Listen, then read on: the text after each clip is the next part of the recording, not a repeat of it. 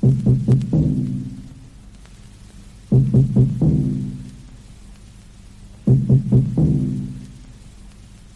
Larsen havde nemt ved at finde melodierne, men sværere ved at skrive tekster. Derfor inviterede han, da han ville skrive sine erindringer, forfatteren Jens Andersen hjem i sit køkken i Odense, hvor det nåede at blive til syv møder og 21 timers båndudskrifter med Larsens erindringsstrøm, inden Kim Larsen døde i september 2018. I en samtale med Claus Hagen Petersen fortæller Jens Andersen om sit møde med Kim Larsen og om Larsens ungdom i København i Pipkvarteret i Nordvest, over Frederiksberg Seminarium og til Christianshavn og tiden med gasolin. Jens Andersen, i går, der kom der lige pludselig som et chok, øh, total overraskelse, en CD med Kim Larsen, 12 numre, ingen vidste noget om det, og jeg kan forstå på dig, du vidste lidt om det, at den udsprang af jeres samtaler. Skal vi ikke starte lige med det helt aktuelle? Jo, Hvordan det kan- uds- udsprang? Hvordan skal det forstås? Ja, altså det vil være for stærkt at sige, at hele, hele LP'en, hvis vi nu bruger det dejlige gamle ord, øh, at den udsprang af, af vores arbejde, men der var adskillige numre øh, på, øh, på den her LP, som, øh, som udsprang af, af den øh, proces, vi var inde i for et år siden, hvor jeg besøgte Larsen over i, øh, i, øh, i Odense og var sammen med ham de der syv gange af tre timer hver gang. Og vi startede jo kronologisk fra bunden af, kan man sige, og så kørte vi ellers bare fremad. Øhm, og den proces gav han sig helt hen til. Altså hver eneste gang jeg kom, så havde han gjort klar, så havde han lavet sådan en lille seddel med nogle noter og andet. Øh, og det var jo, øh, kan man sige, ligesom øh, beviset på, at det her var ikke bare noget, som han øh, tændte op for, når jeg kom. Han gik også mellem vores samtaler og, og skruede tiden tilbage. Og øh, pludselig en, en gang, hvor jeg, altså der tror jeg, jeg havde været der over en 4-5 gange, så sagde han, der, øh, midt, i- midt, midt, da der var gået en time eller halvanden, så siger han, ved du hvad, jeg, øh, du skal lige med ind i stuen. Der, der er noget, du skal høre. Nå, så det spændende jo. Han sad også nogle gange og spillede guitar, men her, her skulle jeg så ind og høre noget fra hans båndoptager. Og det var så nogle demooptagelser af nogle sange, han havde lavet, og hvor Hjalmar, havde, hans søn, havde sunget og, og spillet lidt med. Og så siger han, du skal høre de her tre, fire numre, fordi det er nok noget af det mest selvbiografiske, jeg nogensinde har lavet, sagde han. Øh, og så spillede han blandt andet den her skønne sang om øh, øh, koppen med den skårede hank, og, og sagde efter det, det, det er mig, der er koppen med den skårede hank. øh, og øh, og det, var så altså simpelthen det, at når man slipper sådan en erindringsstrøm løs, ikke, så kan det gå alle mulige veje, og man bliver, man, erindringer er jo en mærkelig pudsig størrelse i os. Vi, vi, de, de kan tage magt over os og Mm. føre os steder hen. Og i hans tilfælde, der handlede det jo om, at, det, at han også pludselig han sagde nemlig nogle gange, altså jeg kan blive, jeg kan blive syv år på, to, øh, på 10 sekunder. Altså, øh, han kunne forvandle sig øh, med det samme. Og han havde den her afsindig gode hukommelse og meget detaljeret hukommelse. Og nu havde han så også fået nogle minder, som måske ikke så godt kunne komme ned i litteratur, men som kunne blive rammen om en scene i en sang. Altså, øh, Så, så, så se det er en slags parallel til, til eller, ja, parallel kan man kalde det. Ja, altså det, det, jeg synes måske det igen det er stærkt at sige, det er en parallel, men det er, det- ordet udsprang, synes jeg er ret præcist, fordi det var helt tydeligt, der var ting, som han sagde, det her, det skal J.A., som han kaldte mig, og jeg øh, taler om, og det andet herover, det, det, kan, det arbejder jeg med i en tekst. Okay. Og det, der er interessant, det er, Larsen var en mand, en musiker, som gennem hele sit liv havde øh, rigtig, rigtig nemt ved at finde melodierne. De kom vuh, ned ja. til ham. Men teksterne, de kunne tage uger og måneder, og i nogle tilfælde år om at falde på plads i en sang. Her var pludselig sidste år nogen, der bare røg ned i 3-4 sange. Og det er måske også derfor, han spurgte dig, om du ville skrive det, når han måske er svært ved at skrive tekster. Altså det tror jeg øh, helt klart. Jeg var, jeg var, om så må sige, at det at vi fandt sammen, øh, var, et, var en blanding af, at Larsen gerne havde, havde taget en beslutning om, at han gerne ville fortælle sine erindringer. Men han også øh, kendte sig selv så godt, at han vidste, at han var skidegod. Og det var han som mundtlig fortæller. Men det er jo en ting. Noget andet er at få det ned på skrift, så det stadig lever. Hvis vi skal sætte genre på, er det så Kim Larsens erindringer fortalt til Jens Andersen, eller er det en, hvad vi kan kalde en samtalebog, eller er det Jens Andersen, der har redigeret Kim Larsens øh, øh, erindringer? Altså, det er vel en blanding af det hele, men jeg kan sige så meget, at vi havde jo en aftale om, at vi skulle lave en bog om hele hans liv. Og han gad ikke en bog, hvor jeg gik rundt og researchede øh, på den måde, at jeg snakkede med alle mulige mennesker, der havde kendt ham. Det gad han ikke. Jeg, der skulle være masser af bøger om mig, hvor andre har en mening om, og det gider jeg ikke. Altså, han ville have en bog, hvor han selv snakkede, og hvor jeg godt måtte også blande mig lidt. Men så øh, sker der jo så det, at, at han dør midt i det hele, og det var jo en øh, forfærdeligt på mange forskellige ledere kanter, og for mange forskellige slags mennesker, men for mig øh, handlede det om, at jeg stod med øh, 21 timers båndudskrift og samtale, og kunne det blive til en bog? Og det vurderede jeg meget hurtigt, det kunne. Og så tog jeg den beslutning, når nu Larsen og jeg ikke kunne fortsætte med at lave den store bog. Noget lige, nu, jeg skal lige sige ja. færdig, fordi at det, jeg så besluttede, det var, når nu Larsen øh, og, og jeg ikke ligesom kan være sammen inde i den her bog, så kobler jeg mig selv ud. Jeg gør mig selv til en slags, nu lyder det her helt spiritistisk, det var det måske også, men øh, altså, jeg gjorde mig til et medium for hans stemme, som jeg havde den på bånd, og som jeg havde det på skrift, og så tænker jeg, den bog, det er en bog, Larsen skal fortælle, sådan som jeg hørte ham fortælle. Så jeg, hvis jeg skal genre bestemme den i min egen, i min eget lille hoved, ikke, så det her, jeg har konstrueret den her bog som Larsens selvbiografi. Noget af nogensinde har læst noget af det selv, altså noget korrektur eller noget? Ikke så meget som en sætning. Ikke altså, det lå i kortene, at jeg kom og lyttede, og jeg skulle redigere i det, jeg skulle udvælge osv., og når så en gang, at jeg havde dannet mig og skrevet noget, og følte, at jeg var færdig, så kom jeg og smed dyngen foran ham, og så, så ville han have læst. Så ville han have læst den før Og så ville der have været, tror jeg, et enormt kreativt slagsmål omkring, hvad der skulle med og ikke med. Det havde jeg, det havde jeg set frem til. Det havde du set frem til? Ja. Uh, nu hedder overskriften her jo Kim Larsen og det gamle København, og vi bliver nødt til at begrænse os lidt her. Uh, det gamle København, uh, hans barndom, det er jo også, kan man sige, det er jo noget, der ikke har været skrevet om. De bøger, der så ikke kom, Ja. Dem er der jo, kan man sige, lavet mange portrætter af Gasolin, der Kim Larsen og alle mulige andre. Så det er, det er virkelig et, et, et tomrum, kan man sige. Ja. Det har øh, udfyldt sammen med Kim Larsen. Øh, vi forbinder ham jo med Christianshavn, men det er jo Nørre, eller Nordvest. Ja. Det er jo øh, hans barndomsland. Det var jo Frederikssundsvej på det inderste stykke. Ja, det var aksen. Ja. Det var aksen Frederikssundsvej ja. skole, og så hen der til Nørrebro station, ja. og så hen til Nora Bio. Præcis. Der, med linje 5, der kørte frem og tilbage ja. i 50'erne. Vi skruer tiden tilbage til 50'erne. Kan du give sådan et, et, et signalement i miljøet? Når man går rundt derinde i dag, så øh, kan man vel roligt sige, at det er et helt andet miljø. Der er vel ja. nærmest ikke noget så multietnisk i Danmark, som netop det stykke der. Nej, det er det. Men dengang, Ja, men dengang var det jo, øh, øh, det var sådan for, for Kim og hans øh, storebror Tore og hans mor Eva, som jo var alenemor på det tidspunkt, var det jo Slaraffenland. Fordi de rykkede fra øh, øh, en, en stuelejlighed, der havde været forretning inde i Sølvgade, og rykker ud i 1953 til Nordvest, hvor Kim er syv år og skal begynde i anden klasse. Og det er jo et nyt socialt boligbyggeri, der ligger derude. De får en lejlighed på Mågevej 81, øh, og det, det, der var specielt ved det her miljø, det var jo, det var store karrierer, der var bygget ja. med øh, et stort landskab inde i midten, hvor børn legede, og hvor der var plads, og der var sindssygt mange børn der, derude. Ikke?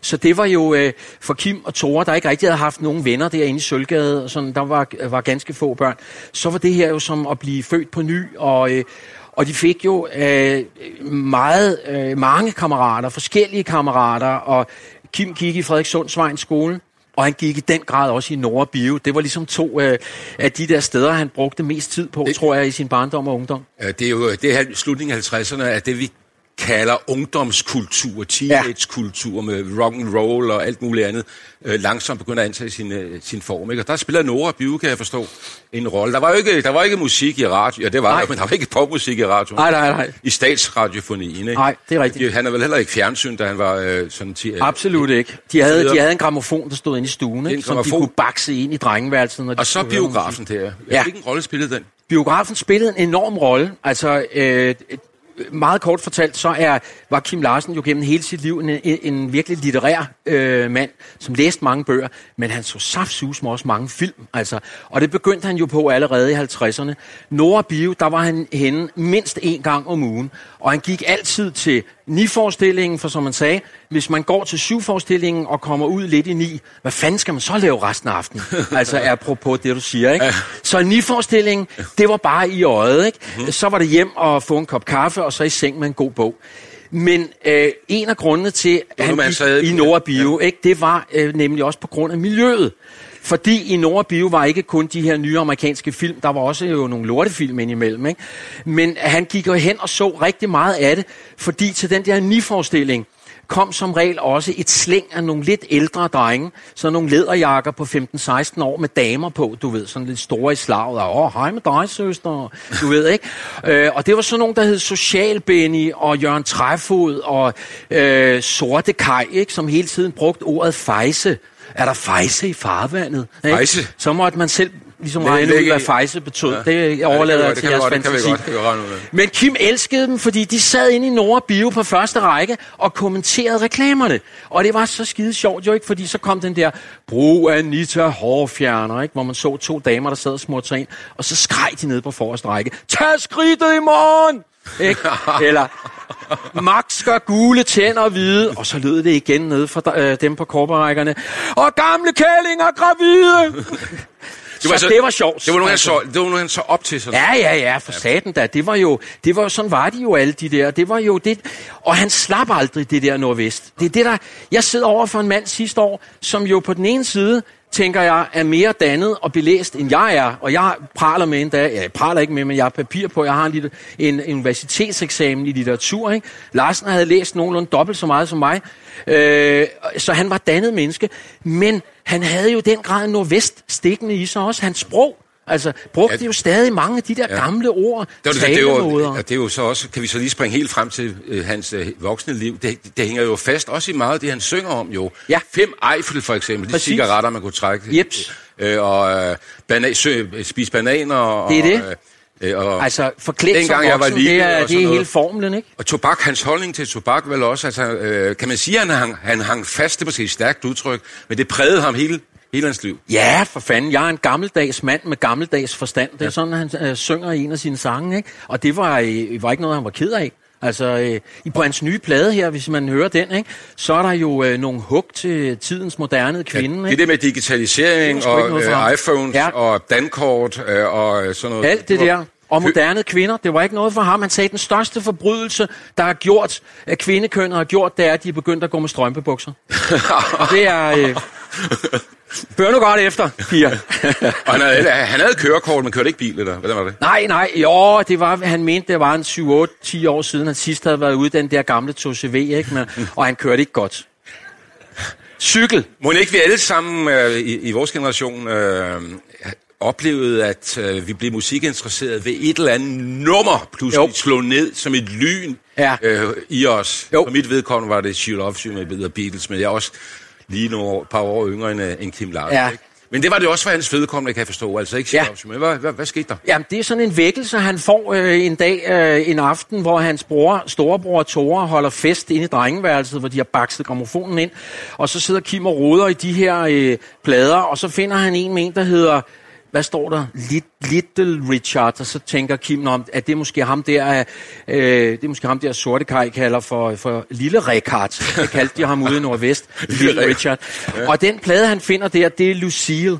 Og den sætter han på gramofonen og den rammer ham som et piskeslag. Han har aldrig hørt noget lignende, og det skal vi jo forestille os også i 50'erne. Også, jeg er, er, er heller ikke jo, jeg er 10 år yngre end Kim, så jeg kom også først på i 60'erne. Men for dem i 50'erne, som havde hørt 4, Giro øh, 413 og Gustav Winkler og sådan noget, den der amerikanske bølge af rockmusik, og især sådan nogle som galninge, som Little Richard og Jerry Lee Lewis, Gene Vincent og andre, altså det er jo noget fuldstændig revolutionerende, der kommer, og Lucille, det bliver simpelthen en vækkelse for ham. Fra dag af, en knæk på 12 år, der er hans liv forandret. Ja, det var jo lidt svært at købe de plader i, i Danmark på det tidspunkt rent faktisk. Man skulle til, Ja, til Sverige der gik- for at ja. købe Elvis Presley-plader faktisk. Ja, han fortæller nu, at han, køber, at han købte Kansas City, det er jo så et par år senere, ja. for 7,5 kroner nede i Fona på Frederikssundsvej. Ikke? Så det, øh, ja.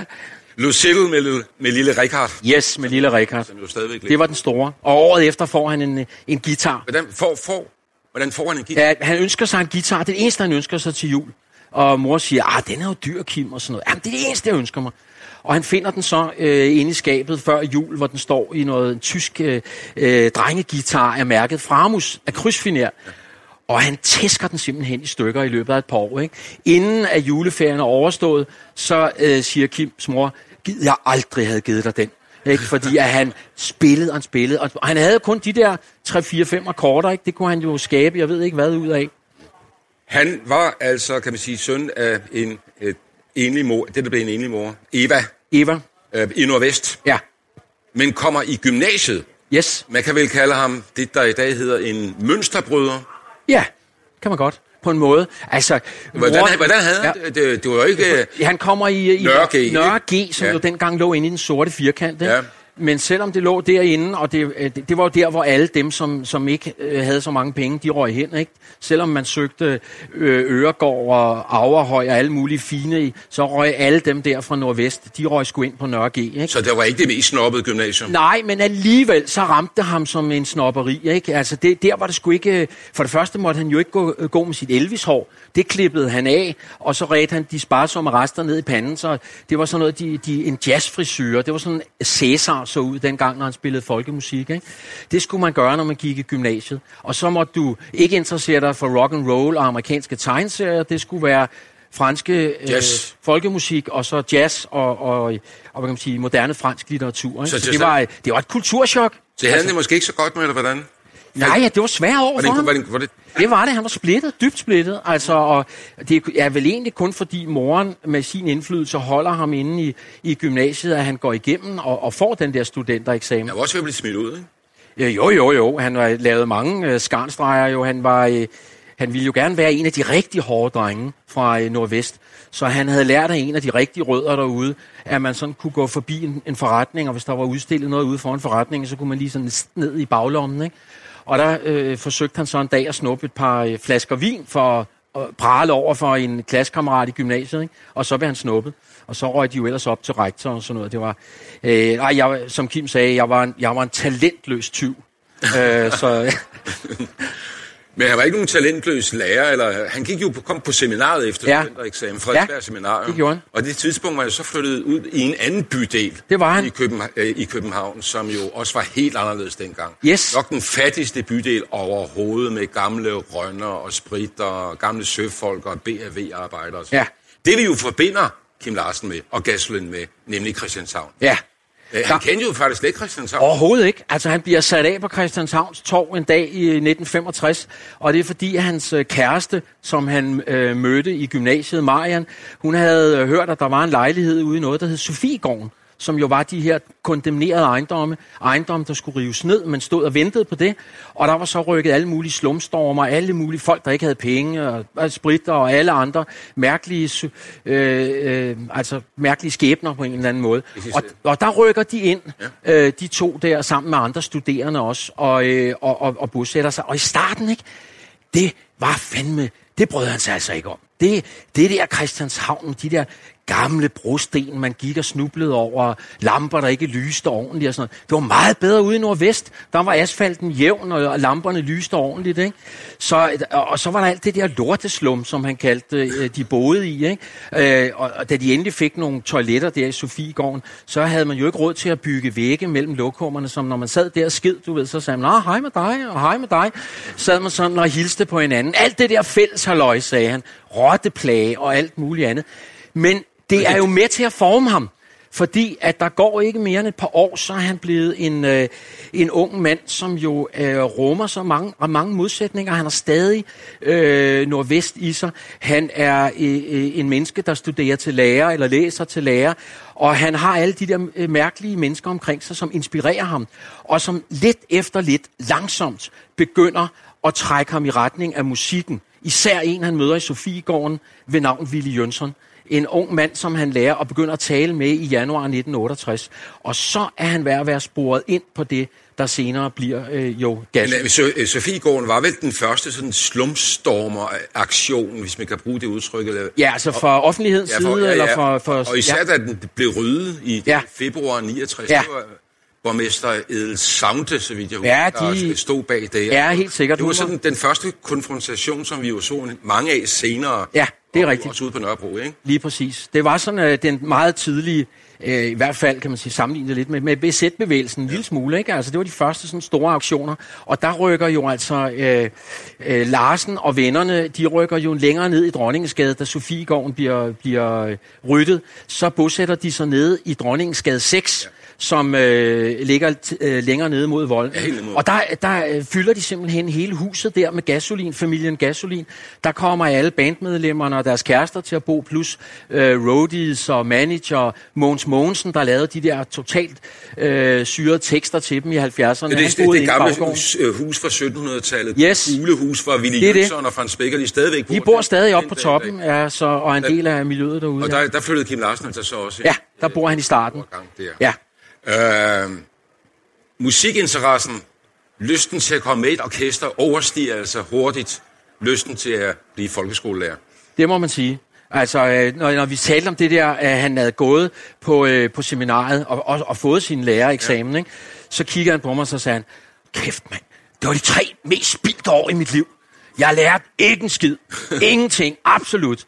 Det er måske nok en overdrivelse, men, øh, men han, øh, hans interesser var rykket i nogle andre retninger. Ikke? Han øh, drømte også om at blive forfatter. Han skrev en stor roman, jo, ja. som han prøvede at få øh, afsat til forlag, men den var, den var for vild. Altså. Nu har du været inde på, at han mødte Willy Jønsson, og, og Willy Jønsson kendte jo Frans Becker lige. De er gået i skole sammen ude på Gerbrandskolen på Amager, hvor Kim Larsen jo blev ansat mange år senere, sådan ved et rent tilfælde. Og så opstår øh, gasolin altså. Men øh, de vil ikke have de andre, at han skulle spille guitar. Nej, altså øh, Larsen går jo og plager, plager Jønsson der i, i 69, sommeren 69, fordi han har jo luftet nogle planer om, at han vil lave, som vi kaldte det dengang, et beatorkester. Og det her beatorkester skulle han lave sammen med en god øh, barndomsven, han havde, der hed Frans. Men øh, de skulle lige op til Mors om sommeren og snakke lidt om det, og, og Kim var jo sådan, ah, fanden, kan jeg ikke være med? Og, Nej, du må lige vente lidt. Så kommer de så tilbage.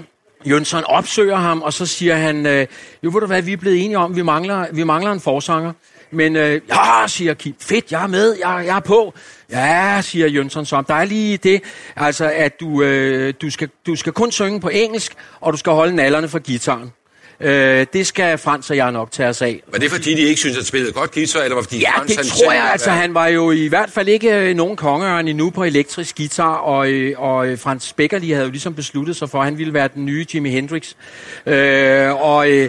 og han havde nogle meget lange soloer i starten af gasolintiden, Ja, hvor de andre, de andre, de stod nogle gange, Kim har fortalt, at der var, ja, de spillede op i Thylejren, i Thylejren, ikke? Og, og, altså, og, og på et tidspunkt lå Beckerli jo ned på ryggen og spillede, og var helt inde i sin egen verden. Og så skreg øh, øh, Jønsson til Kim, øh, øh, kan du ikke gå og sige til ham, at man skal stoppe for helvede, vi skal videre? Altså, og Det er jo, det er jo forenet på film, det der fra Thylejren. Ja, Og vi kan måske godt blive enige om, at det er ikke blevet så, så godt. nej, det lød ikke så godt. Det, Men der er- var jo en konflikt, kan man sige, allerede fra dag 1, kan jeg forstå på dig, mellem uh, ligesom Frans Beckerlis ønske om, at rock er et amerikansk kulturfænomen. Ja. Jimi Hendrix skruer så højt op for guitaren som overhovedet muligt, og så Ja. videre, så videre, som lige har skitseret. Og så Kim Larsen, der jo faktisk ønskede at synge på dansk. Ja. Og det kan være lidt svært i dag at forstå, at det var en, en kæmpe konflikt, men det var det jo. Ja, der i men 60'erne. øh, jo, og det, jeg tror også, det er en konflikt omkring, hvor meget akustisk man skal spille over for, hvor meget elektrisk man skal spille. Det, det som Kim nåede at fortælle til mig, og som øh, bogen ligesom lukker lidt med, det er jo, at han sådan set finder sig selv som kunstner der i 70-71.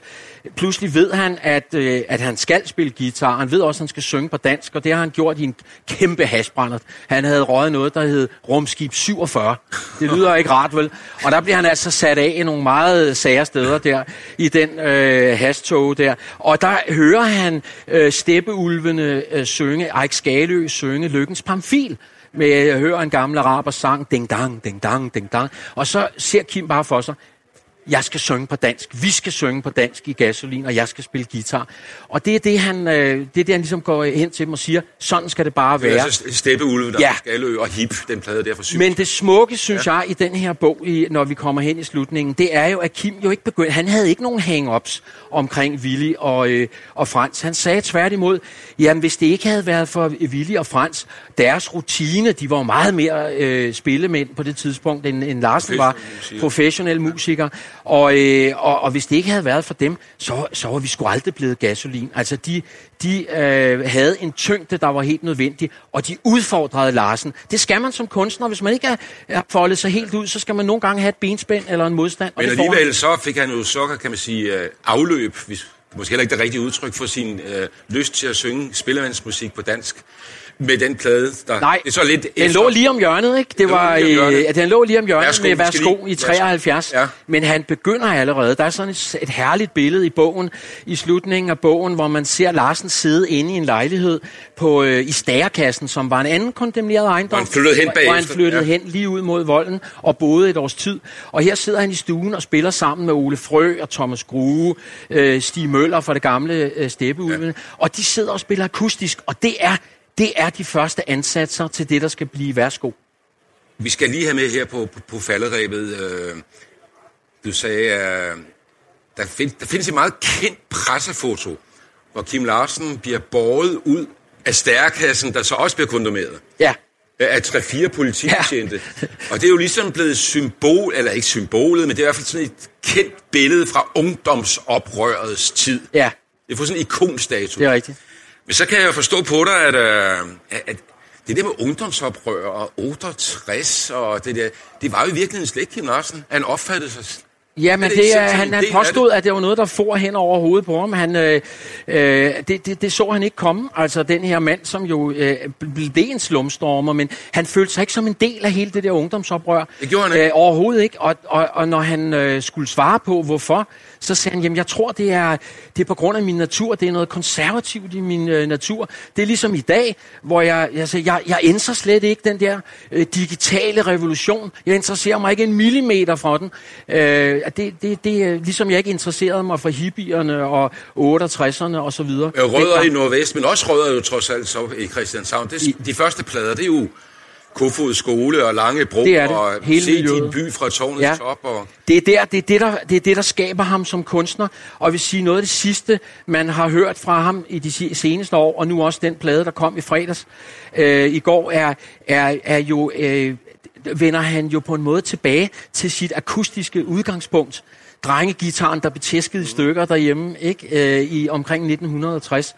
Øh, og det er det, der synes jeg næsten er det smukkeste ved den, den øh, plade, der kom i går. Jens Andersen til sidst, hvad har fascineret dig mest ved at arbejde med Kim Larsen, og, som så resulterede i den her bog her?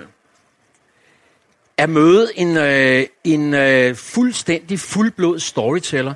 Jeg var, jeg var godt klar over, at han læste bøger, og han var øh, god til at fortælle røverhistorier. Men jeg må godt nok sige, når jeg sad derovre for ham i de tre timer, som det var hver eneste gang, så foldede han sig ud som en sådan mundtlig fortæller, som der ikke er særlig mange af i dag. Og han sagde også selv, at men altså, for fanden, det talte ord er skabt på retur her i Danmark. Der er sgu ikke nogen, der fortæller historier mere i værtshusene, vel? De sidder bare og lytter alle sammen. Det må man sige, at han ikke gjorde, når han, øh, der var gang i ham. Så var det mig, der har lyttede. altså også mødt, mødt, mødt Kim Larsen mange gange, og øh, han, han kan også gå og være lidt kantet, altså, ikke? Jo, jo, selvfølgelig. Det er vi alle sammen. Det er vi alle sammen. Ja. Men måske ikke så meget over for dig, du sad og snakkede med ham her. Nej, jo, han havde sine sære, sære øh, øh, synspunkter og sine måder at gøre det på. Han var skide irriteret, når jeg afbrød ham en gang imellem med et spørgsmål. Han ville det kan- gerne, det kan jeg mærke han også. ville gerne, ja, ja, ja, man vil jo gerne fortælle. Ja.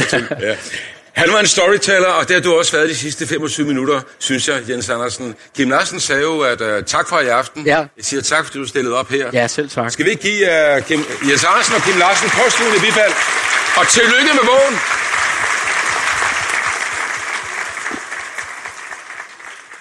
Tak til Jens Andersen og Claus Hagen Petersen. Hør flere lydglimt fra historiske dage på vores hjemmeside, og hvor du normalt henter dine podcast.